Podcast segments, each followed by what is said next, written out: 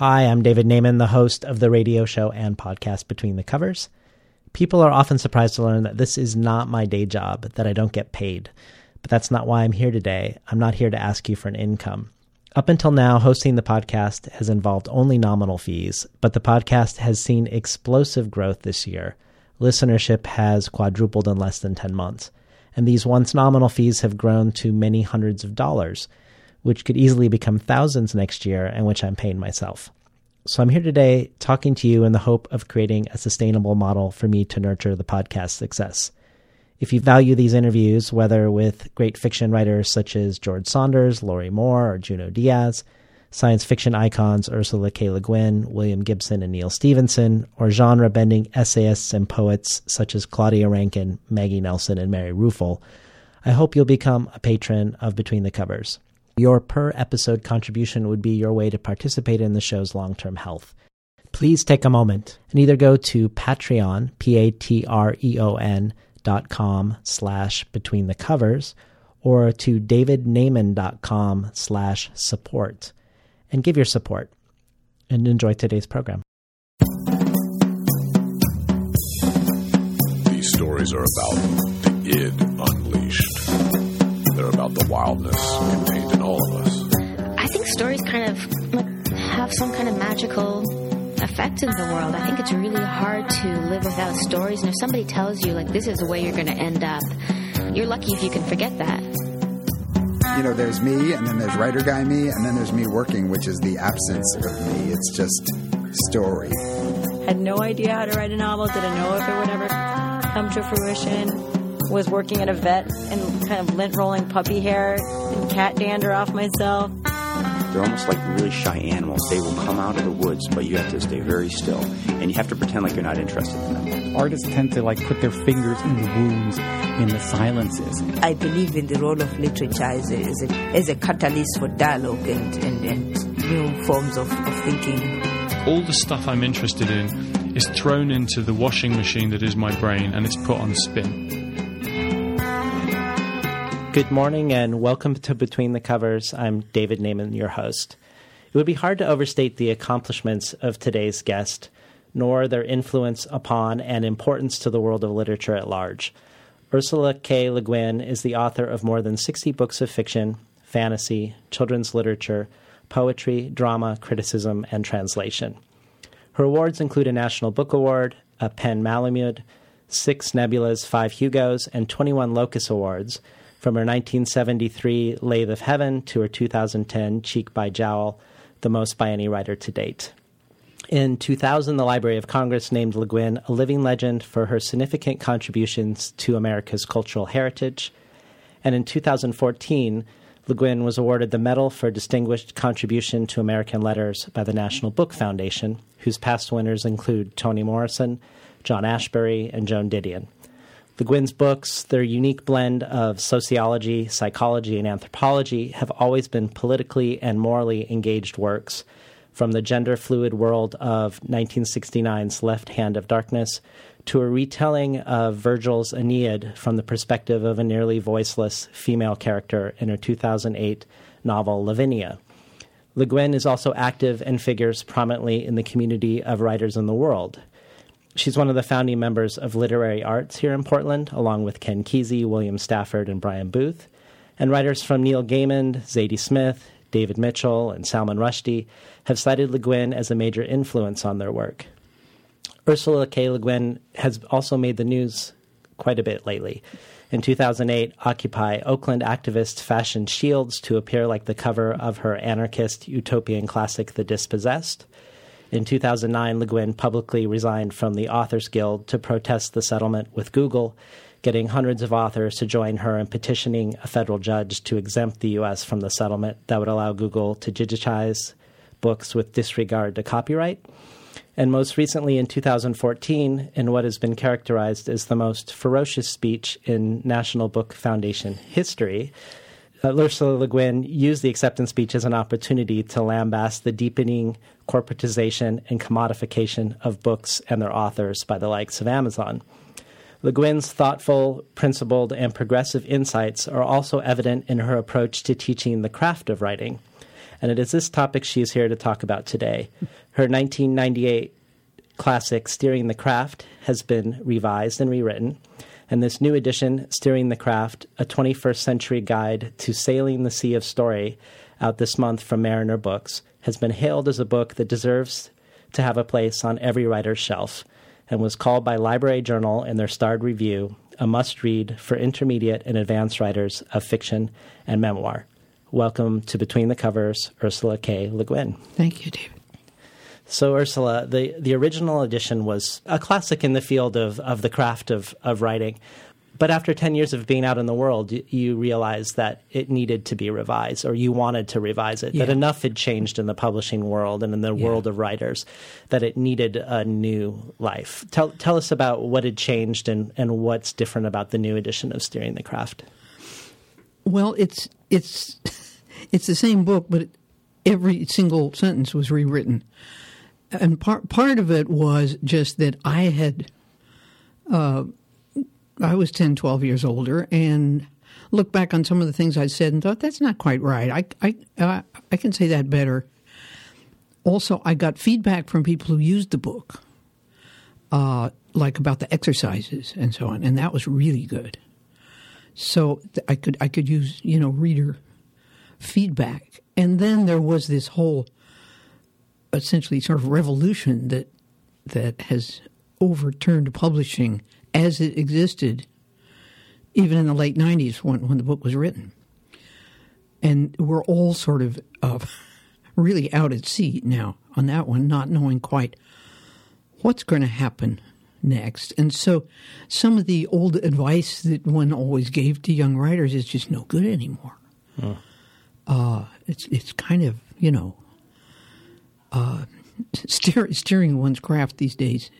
Really, it's nobody quite knows where they're going, including the publishers.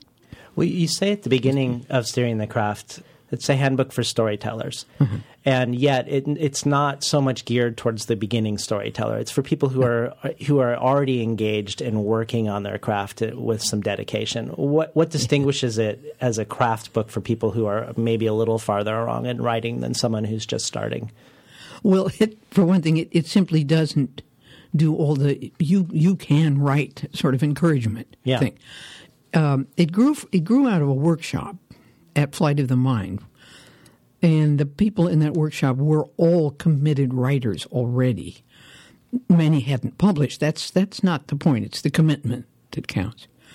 And so I just sort of assume that commitment in the book, and that you're really interested not so much in being a success as a writer or something, or just being a writer, as in writing well, do, telling your story the the best you can, and it is it's lovely how people respond to that, and that that is what they want.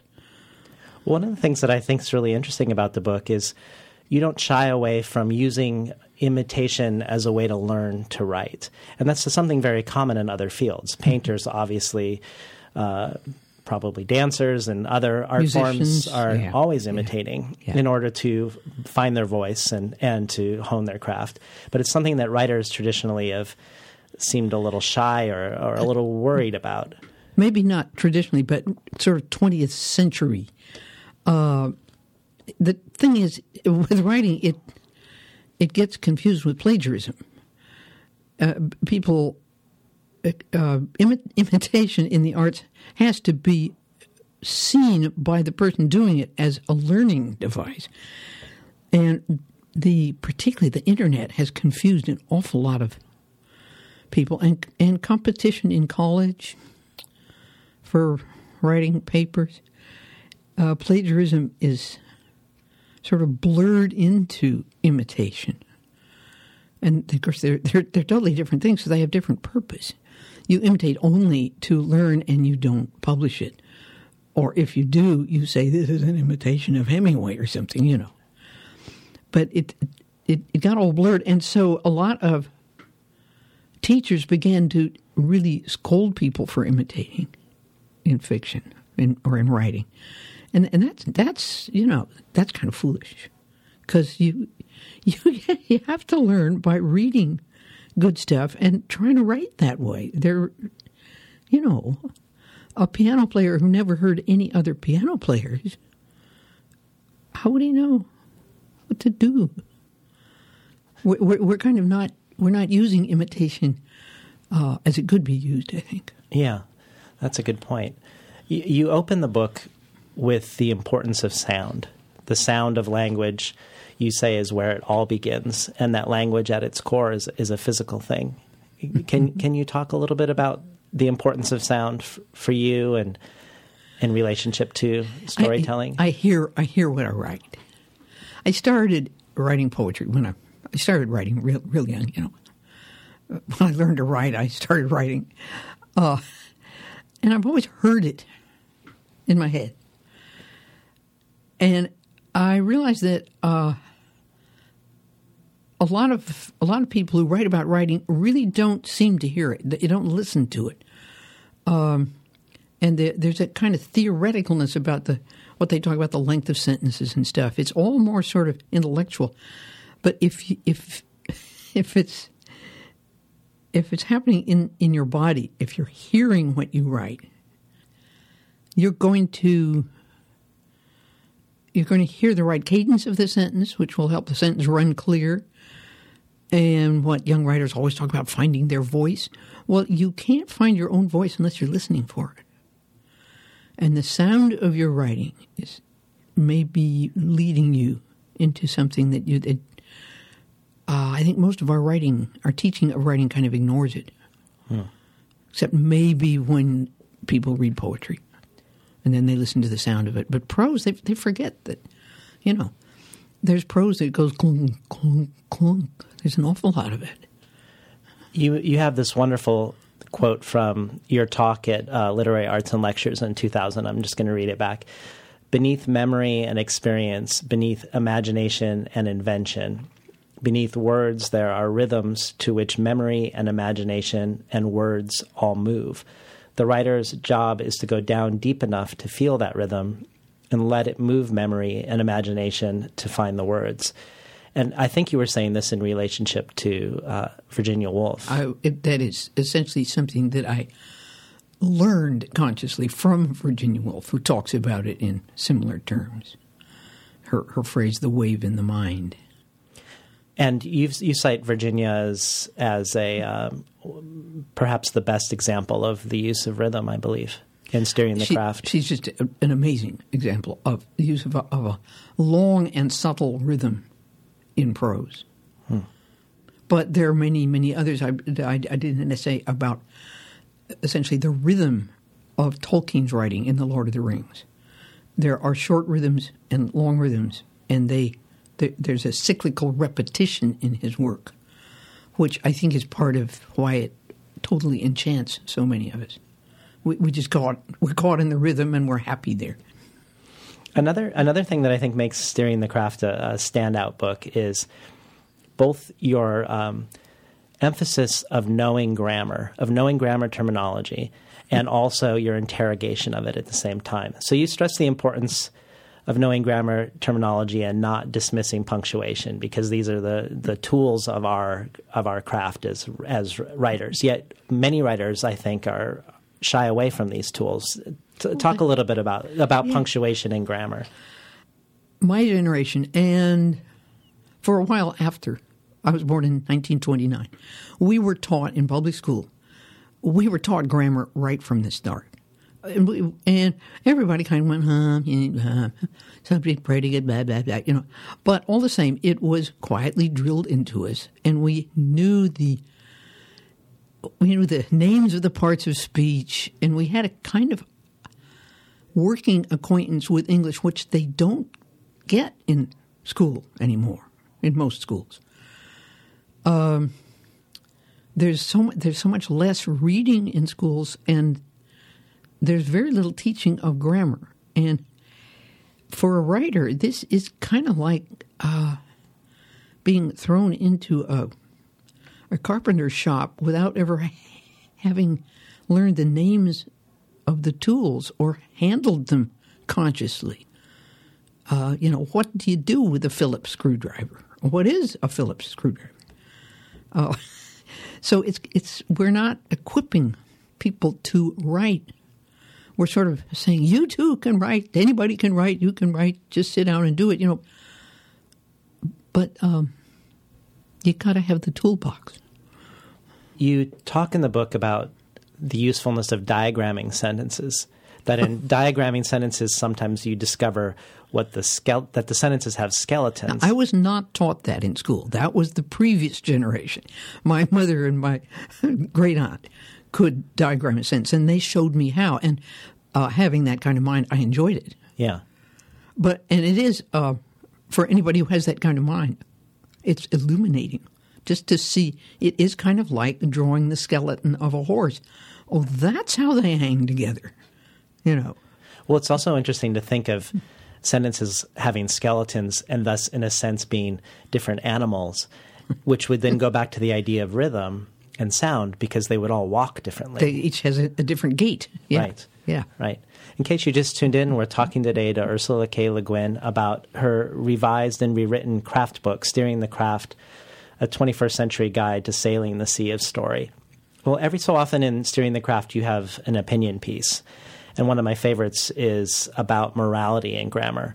And you talk about how morality and language are linked, but how morality and correctness are not the same thing. And we often confuse uh, morality and correctness in the realm of, of grammar.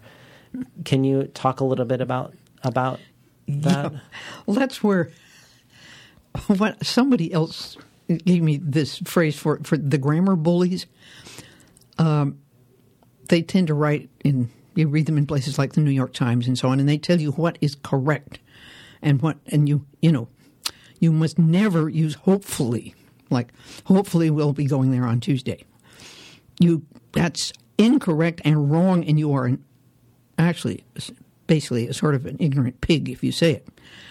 Well, this is this judgmentalism. And what the game that's being played there is, is a game of social class. I'm sorry.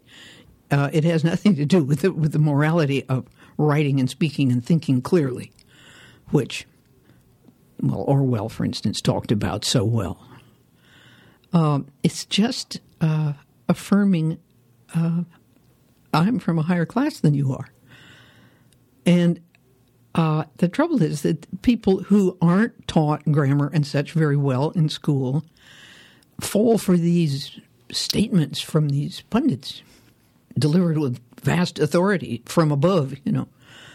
And so I'm kind of fighting that. It's, it's, you know, it's a, a, a, very interesting case in point is using they uh, for singular and how this is wrong, wrong, wrong, wrong, wrong, and, and offends the, the grammar bullies enormously.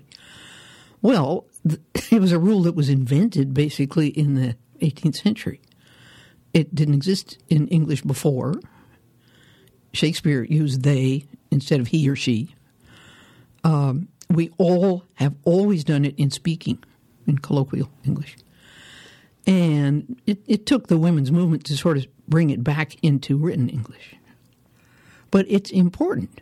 See, there, there's a, a kind of crossroads between the correctness bullying and the uh, the moral use of language. If if he is the only, if he includes she, but she doesn't include he, you're a big statement's being made. Mm-hmm. Well, we got they. Why not use it? well, this this difference between grammatical correctness and um, the way language engages moral questions is interesting. It, it raises, um, it reminds me of this quote that you've said: um, "We can't restructure society without restructuring the English language." So essentially, the the battle is at, at the sentence level as much as it is in the world. Oh yeah, oh yeah, and that again, I read George Orwell's great essay. I can't remember what it's called, though. The one about about writing English clearly being a political matter. I read that as a freshman in college, and it went real deep into me. So often, I'm simply rephrasing Orwell. Well, and, and it's reflected in your in your work as well. Like I think of the Dispossessed, which is the the novel about an anarchist utopia, and there's no property, but there's also no possessive pronouns. So there, in, there's a way in which the world and the language of the world are reflecting back in a in a sort of unison. They, in the novel, the, the, the founders of this anarchist society made up a new language because they realized that using the old one was you you couldn't have this society and that language. So they obviously they, they based the, the, new language on the old one, but they they changed it enormously, which is simply a, a kind of an illustration of what what Orwell was saying. I think. So lots of these rules that are really rules of correctness, which sort of reflect back maybe some regressive tendencies in society, um, you call fake rules. And so, in a, as on the one hand, steering the craft really um, talks about the the importance of really engaging with our tools, like using punctuation, understanding its power, and understanding grammar, but also not falling for these fake rules. And, and you mentioned one around the generic pronoun he for both men mm. and women. Yeah. And um, in the way that is an example of erasing women at the sentence level. Um, and I also remember reading that you, um, if you could rewrite Left Hand of Darkness, your your book that was that is way ahead of its time and and, gen, and about gender fluidity, you would make some different changes on the sentence level. Is that true? Would you would you make some changes around the use of pronouns and obviously it's unsatisfactory to call these genderless people he all the way through the book, as I do, uh, unless one of them goes into kemmer and has gender, and then it becomes genuinely he or she you cannot use they that way. That that would be totally confusing. Uh, I and made up pronouns drive me mad. When the book soon after the book was written, particularly in the '80s, there were several books written with made up pronouns, um, and I just can't I can't do that to English. But what do you do? I I've tried this and that. I rewrote a short story and a chapter of Left Hand of Darkness simply making everybody she instead of he. And it's very interesting to read it after having read the the he version, you know. But it's not right either because they aren't she. They they're they. you know, but but we and we can't do it. So I just envy I, the uh, the Finnish and I think the the Japanese, at least in some respects, can speak genderlessly, mm-hmm. and so I'm just envious. Yeah. Well, to look at this micro and macro issue, if we're looking at changing language and changing society, you've, you've also raised uh, concerns about the ways in which women writers get disappeared from the conversation, mm. particularly when it, it comes to um, entering or not entering the canon. And I think in one conversation, someone asked you uh, for examples, and and you had mentioned Grace Paley, if I remember, as a possible person who may be sliding yeah. out of the conversation. I, I fear for, for Grace's reputation uh, because it is so. It happens so often that a writer who's very much admired, but never uh, was not really, really uh, bestseller famous, you know, that, however admired by many, many critics and all that, she just slides out of sight so fast and is the place is filled by a man. Well, nobody, no man could possibly fill Grace Paley's place because she wrote extraordinarily much as a woman.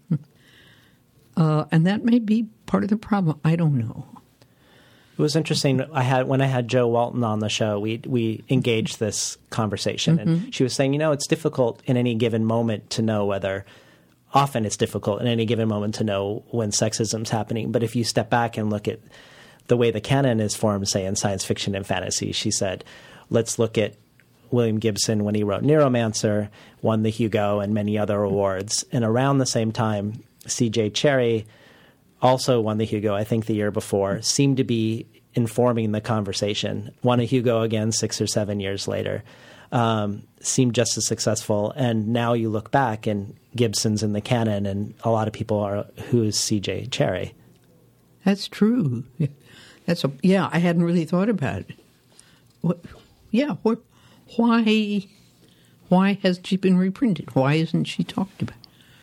There, there is something slightly mysterious about this. I mean, it's not always just simple sort of male prejudice. There, there is something else at work about how men work together without women. and I, I don't, but I don't know. I can't take that any further.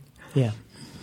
In case you just tuned in, we're talking today to Ursula K. Le Guin about her revised and rewritten craft book for writers, Steering the Craft, a 21st century guide to sailing the sea of story.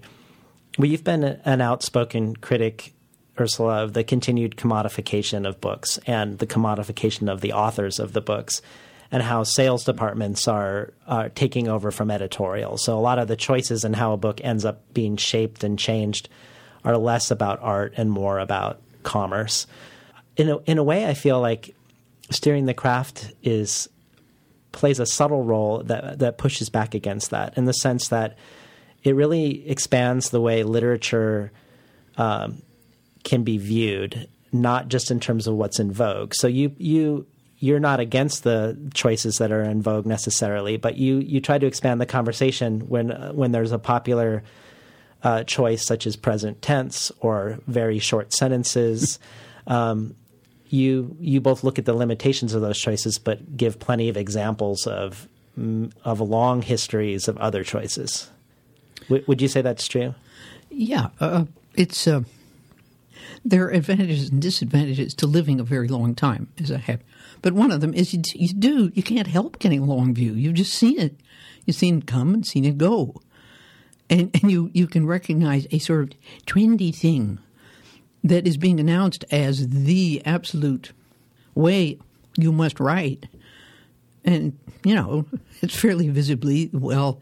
That's the way to write right now if you want to sell right now to a right now editor. But there is also the long run. And I guess my book kind of stands for the long run in writing rather than the the short term term instant salability. Right. I, I really loved your your discussion of the costs and benefits, the trade off between past tense and present tense. And obviously, a lot of people are writing more recently in the present tense, um, and the past tense has a much longer history. But you talk about the way um, the past allows for a referring back and forth in time and space that is more um, mimicking the way our, our minds and our memories work. Yeah, and, and is particularly connected to telling a, a big story, a story with, with some real depth. That's a, that is one of the major issues that I really wanted to uh, rewrite the old the first edition of, of Steering the Craft, was that point particularly, which I had sort of sounded off on and thought about a lot. Uh, I was a bit snarky about. And it's a very complicated issue. Using, I mean, obviously, present tense has has certain uses that are just it's it's wonderful for, but the, it it is kind of being adopted blindly as the only way to tell a story by young people who haven't read very much. And I'm just kind of saying, oh, you know, it's one way to tell a story, but it's not a very good way to tell uh, certain stories. It, it, it can be extremely limiting. I, I call it flashlight focus. Mm-hmm. You you you know. Well, for sure, for you, sure, you see a spot ahead of you, and it's kind of dark all around it, and that's great for like uh, high suspense, high drama, cut to the chase writing. That's terrific. But if you uh, you want to tell a big long story, well, I'm okay. I'm I've been reading Elena Ferrante. I am reading Jane Smiley's book, which moves year by year from 1920 up into the 50s. Uh, writing that in the present tense would be maddening to read. And yet, it's it's very present. Each each, each scene. Okay, you're in 1932. You're in 1932. It's the present time. It could be written in the present tense, but it wouldn't work because it would be this flashlight focus instead of this sense of uh, including past time, future time, and even the scenery around. Um, that's it's it's it, but it's, it took me a lot of thinking to arrive at what I said in this book, hmm. and that you know it may not yet be final. I never think what I think is final because I'm always finding out something else. I would definitely encourage writers to look at your book reviews also as as places where they can see your craft thought in context of a specific given piece of art.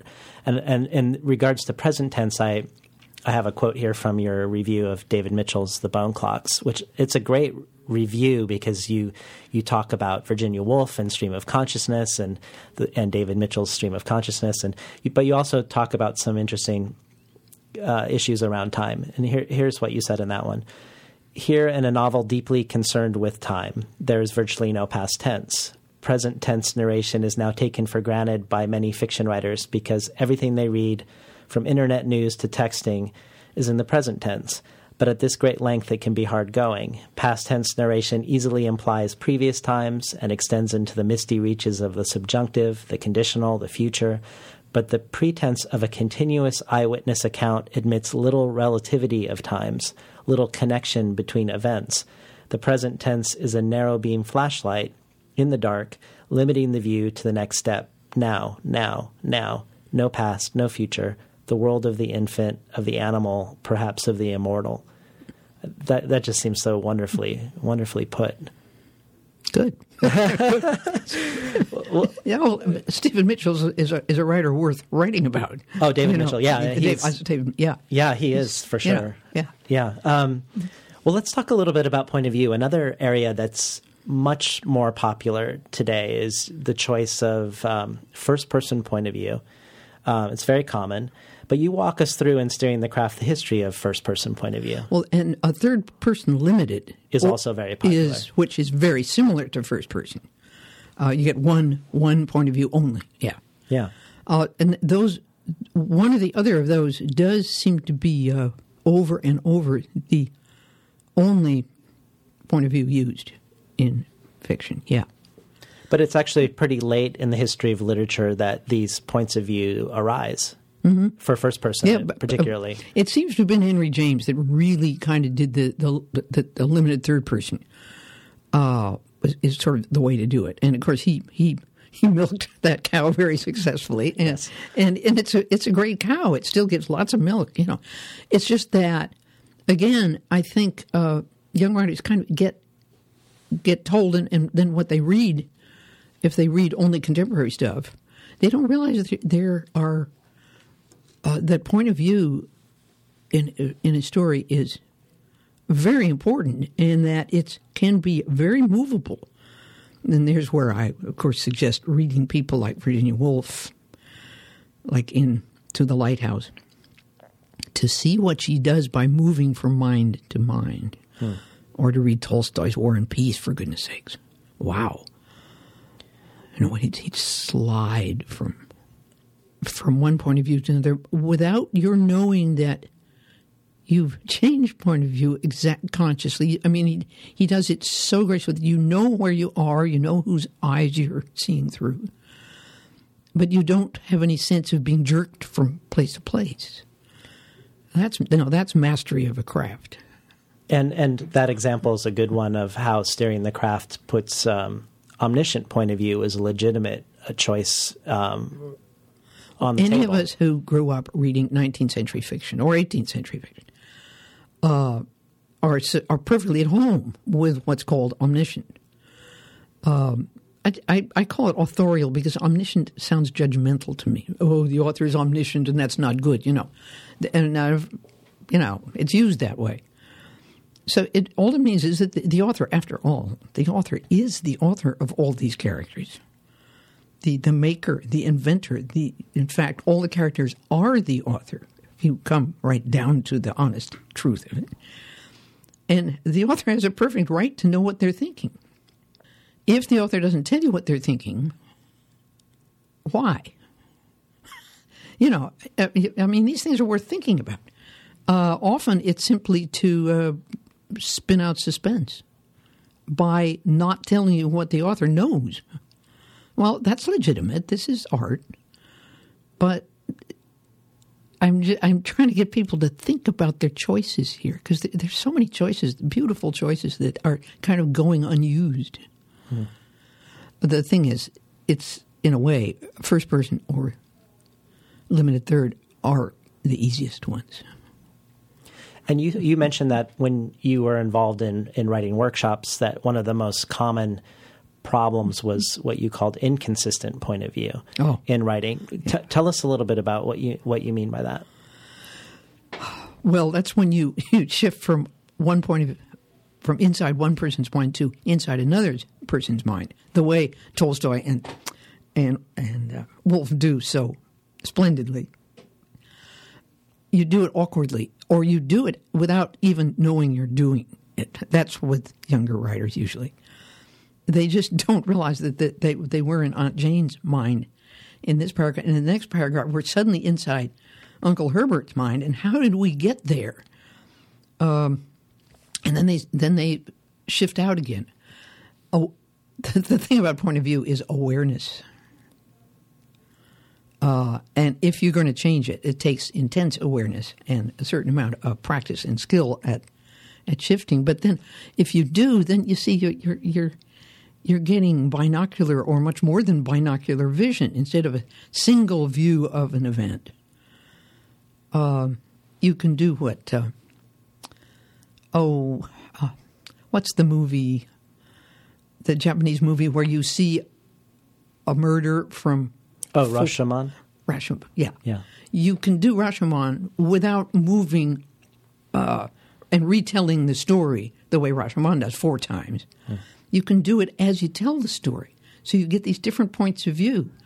And that can lead to uh, real uh, puzzlement as to what is what is really going on, or it can lead to greater clarity. It depends on what you want to do with it. Right. But I'm, I mean, I think in a way the authorial point of view is the most flexible and kind of useful of all the points of view because it, it's the freest. It wasn't until reading Steering the Craft that I realized just how uh, experimental uh, Charles Dickens' Bleak House was. You you brought that up not as a necessarily as a text to emulate, but just to show um, some of the radical choices that he made, both in terms of alternating point of view and alternating tense Yeah, in that book. yeah, because there, uh, half the book is, is written in the present tense, which is very unusual at, at, at that period. And it is those those those are the passages written in the authorial point of view. Only it's it's a sort of a uh, almost a, like an eagle eye. It- it- It's these views of London and the, the the mud or the fog or so on.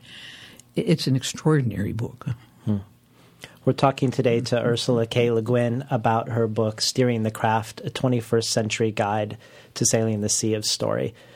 Another area that is uh, really rich in this book, that also is about l- language and society and how they intersect, is, is you're talking about modernist writing manuals. And you say, modernist writing manuals often conflate story with conflict.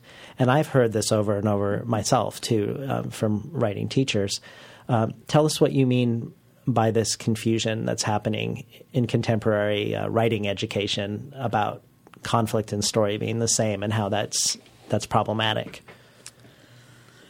Well, if you say that that, that that's what story is about is is conflict, and that plot must be based on conflict, you are limiting your view of the world very severely. And in a sense, you are making a, what could be called a political statement about it: is that that life is simply conflict and nothing else. Uh, and that's all that, that really matters. So that's what a drama or a story is going to be about. And I'm, I'm just, you know, I, this is simply untrue. There are stories that are about reconciliation. Uh, there are stories that, that really have no conflict in them because that's not what they're about. Life is not all a battle. This is this sort of social Darwinist thing. It's also very masculine, I'm sorry. Conflict, of course, is part of life. And, and if you try to keep it out of your story, that's not what I'm saying. It's just that it isn't, it isn't what stories are about. It's part of. Stories are about a lot of different things. And it's amazing how we fall so quickly into battle metaphors and just common speech about almost anything at this point. Uh, yeah, and here here I actually do sort of grind some political axes a good deal in various ways bec- because I, I do try to avoid I've come to try to avoid talking about the fight to do such and such or the battle for such and such or you know the fight against it put everything into conflict and uh, immediate violent resolution uh, because I do not see that existence works that way. Um, I'm trying to think if Lao Tzu, from whom I learned a great deal, the, the Tao Te Ching, I'm trying to think what he what he says about conflict. He tends to sort of reduce it to to the battlefield. The conflict belongs on the battlefield, uh, but the the conduct of life uh, may not involve it at all. Hmm. Anyway, the this kind of preaching that that story is conflict, and where's the conflict in your story? you know, uh, this this needs some thinking about. And, and that even is raised in your very positive review of Salman Rushdie's latest book. Um, where you, you you raise the concern that the dark genie, the destructive forces, are are uh, intertwined inextricably with creativity. That's the the very end of the book. There, there's this sort of this suggestion that, that if if if we don't if we aren't forever at war, we will be peaceable and boring and dull and not do anything. Which, um, well, that all I can say is that's not my experience of war and peace. Uh, I was a kid during the Second World War, and um, uh, a period of all out war like that is not a period in which creativity gets much play. Hmm. Um, it co- coming out from, from that war was like coming out of a very dark place into an open world where oh my god you can do something else besides think about the war and and the war effort and fight you know we this our American adoration of of battle uh, has gone pretty far, and and really needs some rethinking. Well, uh, on another subject, I, I, wanted to say you you've been a defender of science fiction and fantasy, but I find myself I don't know if that's a battle metaphor itself, but you've been definitely an advocate of science fiction and fantasy being just as much literature as realist or mimetic fiction or or, mm-hmm. or memoir. Um, and, and, at one time, you even said, um, "Fake realism is the escapism of our time," which I think is such a great quote. Uh, but could you could you walk us through? Uh, I, I, don't remember what talk I was listening to of yours, but some of the lineage for for fantasy. Uh, you had gone back to the Mahabharata and the Beowulf and. Um, oh, just just I, I was kind of sort of saying that that possibly the oldest form of literature is fantastic. Mm-hmm. I mean, it it begins in myths and legends and hero stories, um, you know, stories of discovery and so on. Some are, real, but they tend to get imaginified more and more and to become fantastic, and so you get the Odyssey or something. Um, that I think that battle, if it's a battle, that that whole thing of reading genre fiction out of literature, I think the that's done with. I, I it's hard for me to stop talking in those terms because it was such a long struggle to argue that no genre is lit- literature just as much as the Grapes of Wrath is. Uh, most of it isn't as good, but most realism isn't as good as the Grapes of Wrath either. Right. Uh, but that this judge, judgment by genre is just wrong and stupid and wasteful. And I think that I think just most people know that now, and they're they're you know parts of academia and so on are going to go on sort of defending the modernist realist canon, but is gone. So, so the '70s article you wrote, "Why Americans Are Afraid of Dragons," which you reiterated in in 2000 that we were still afraid of dragons, that maybe perhaps we're we're coming to terms with dragons in, in America a little bit now. Eh, yes and no, because that that goes on. That's a wider thing than just the genre uh, literature argument. A, a fear of using the imagination is very deep in America, and and it shows in our in our teaching, uh, where apparently uh, kids uh, read less and less and less fiction, and I'm not sure they get any poetry mostly anymore. You know, we were we were fed quite a lot of, of fiction and poetry as kids in school, and even memorized poetry and stuff. Do they do any of that now? Is there how do they exercise the imagination? I don't know. Hmm but so I shouldn't talk about it because I don't know. Well, one way in which I feel like steering the craft enters this conversation uh, and complicates things in a good way is that you you very omnivorously quote from Virginia Woolf and Mark Twain and, and Charles Dickens, but also from Margaret Atwood and J.R.R. Tolkien, and then also from native tales like the the story of the thunder badger as examples of different techniques. Mm-hmm. And you fluidly move from these different worlds, which is also you can see in, in your own fiction that the, these influences. But I, it feels in a way like you're making a, a, a statement in the craft book that these are all literatures. Mm-hmm. Absolutely, yeah. And uh, I think both in this book and and I find uh, you know I'm doing this sort of workshop in narrative fiction um, at Bookview Cafe online. Uh, over and over, I want to send people to read uh, Patrick O'Brian, the his sea stories. Uh, people who are afraid of long sentences. Uh, people who don't know how to describe action. They say, "How how do I describe a, uh, you know?" Well, if you want to see how to write a sea battle, you go to O'Brian. he is an incredibly good action writer.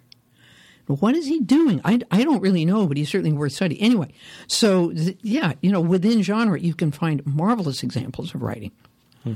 And I guess uh, sea stories about the Napoleonic period, what's that? Historical sea, sea stories. Yeah. Yeah. Lots of battles, much conflict. right.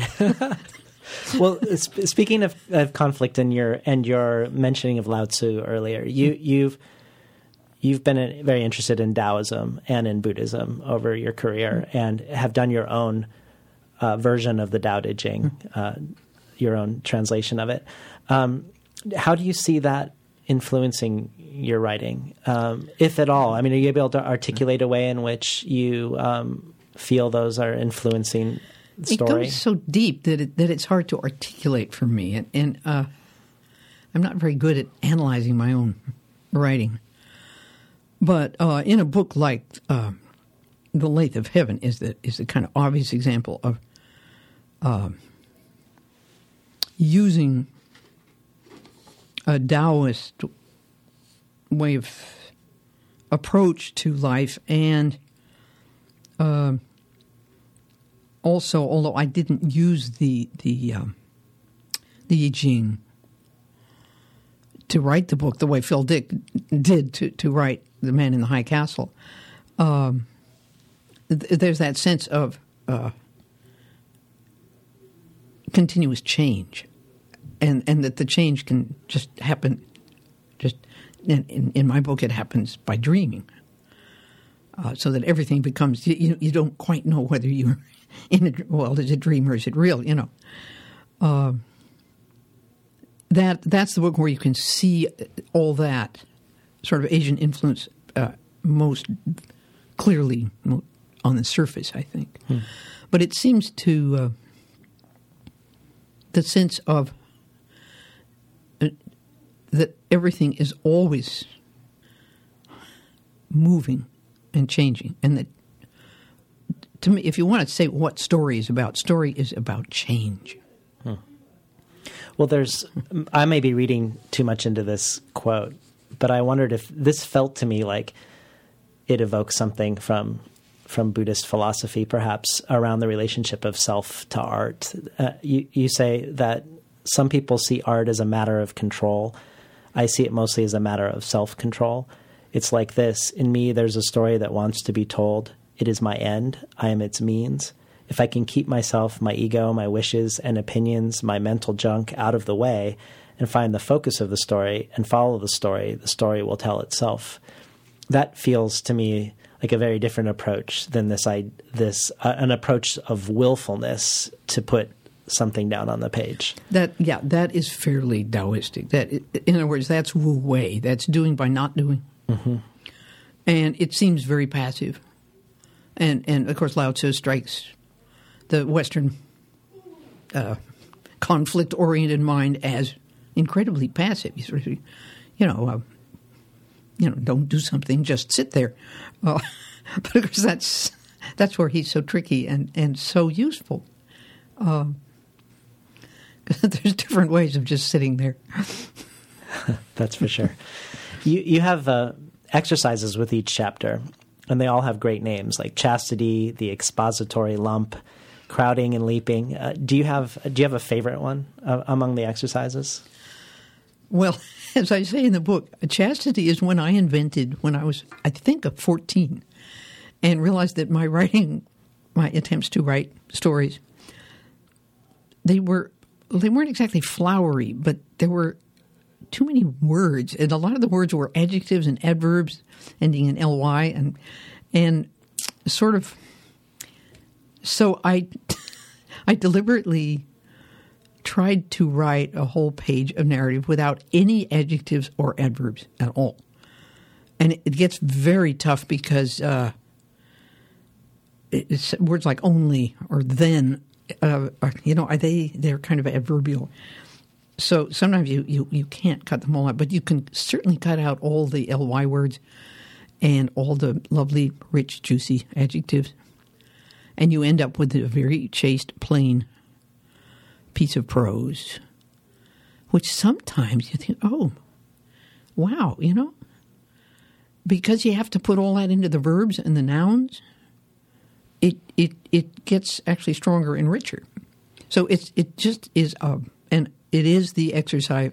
I think I've used it in almost every workshop I ever taught, hmm. and people just hate it. but but, but it, they don't hate it as bad as they as they hate the, the, last one, which is where you take a piece of your writing and cut it in half. Uh, yeah. not, you know, not, not, and that means to leave it saying the same things but with half as many words. Right. And that one is like, ew. but it's very useful.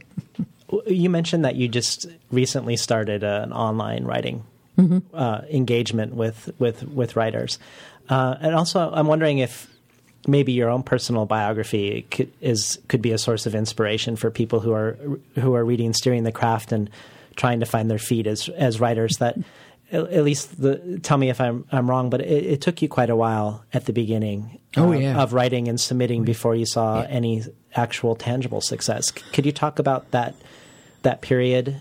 Um, how long it was? Um, what what you were doing, and and and the uh, lack of success before the success? Yeah. Uh, yes, I'm actually I'm finding that in doing this this little workshop thing, that I it probably is useful for me now at the end of my career to to tell people some some of what I went through. Oh, it seems sort of egoistic, but but I think it is of real interest and value to them to know, you know, the the setbacks and the awful self doubts that I think most writers go through. Because uh, so so many of them are plagued by, you know, doubt that they really can do it, and God knows I was all through. Uh, and starting out, uh, I was able to place some poems every now and then in uh, little tiny poetry magazines, you know, with eight or nine readers. But at least you're in print. But I couldn't sell any fiction for, I think it must have been six or seven years that I was more or less methodically sending out short stories and writing novels and trying to place them. and got nowhere. Got lots of nice rejection letters. Uh, and the fact is, I was very committed to being a writer, to, to my writing, and I had a kind of self confidence or arrogance that carried me through. I know that. I am going to do it, and I'm going to do it my way. Uh, and I stuck to that, and bang, finally, I broke through. I sold two stories in one week one to a commercial magazine, one to a little literary magazine. And it is funny how that even the first the little crack the door opens like that. It seems like it's open, and then up again, and it of course, it guides you as a writer to know where to submit your work from that. Uh, I realized that uh, fantasy and science fiction could read my stories and not say, What is this? Uh, it's fantasy or science fiction or something like that. We'll publish it. You know, they, there was an open mind there that I hadn't met. Because I always was a little bit tending towards the slightly unrealistic uh, you know, I, I, I, placed my story in an invented country or something like that. Mm-hmm. And you had this breakthrough. And a breakthrough. From then on, slowly but fairly steadily, I began to get the breaks. And, and, and but of course, I, I was, uh, I faithfully sent, submitted work, which is hard work. Um, and you see, that's one of the things where I'm not quite sure how to talk to people about it now because it's so different on the with the existence of the internet mm-hmm. and e-publication and self-publication. I am. I can't say I'm even in two minds about self-publication. I'm just trying to figure out what it really involves and where it really gets you as a writer. If if you self-publish without any network of publicity, of making your work known, and if you don't sell yourself to to advertisers, I just don't know. I don't know what the. It, it's it's kind of wonderful to be able to see your work in print. Goodness knows. But how much good is that if nobody's reading it outside your your peer group or your relatives? You know, right? I don't know it's this is where this is where I don't think anybody has very much advice to give anybody at this point. We just have to figure out how publishing is going to settle down after this revolution. Hmm. It will. Well, it was a pleasure having you on Between the Covers today, Ursula. It's been a pleasure to be here. Thank you. We were talking today to Ursula K. Le Guin, the author of the book Steering the Craft 21st Century Guide to Sailing the Sea of Story. You've been listening to Between the Covers. I'm David Naimon, your host.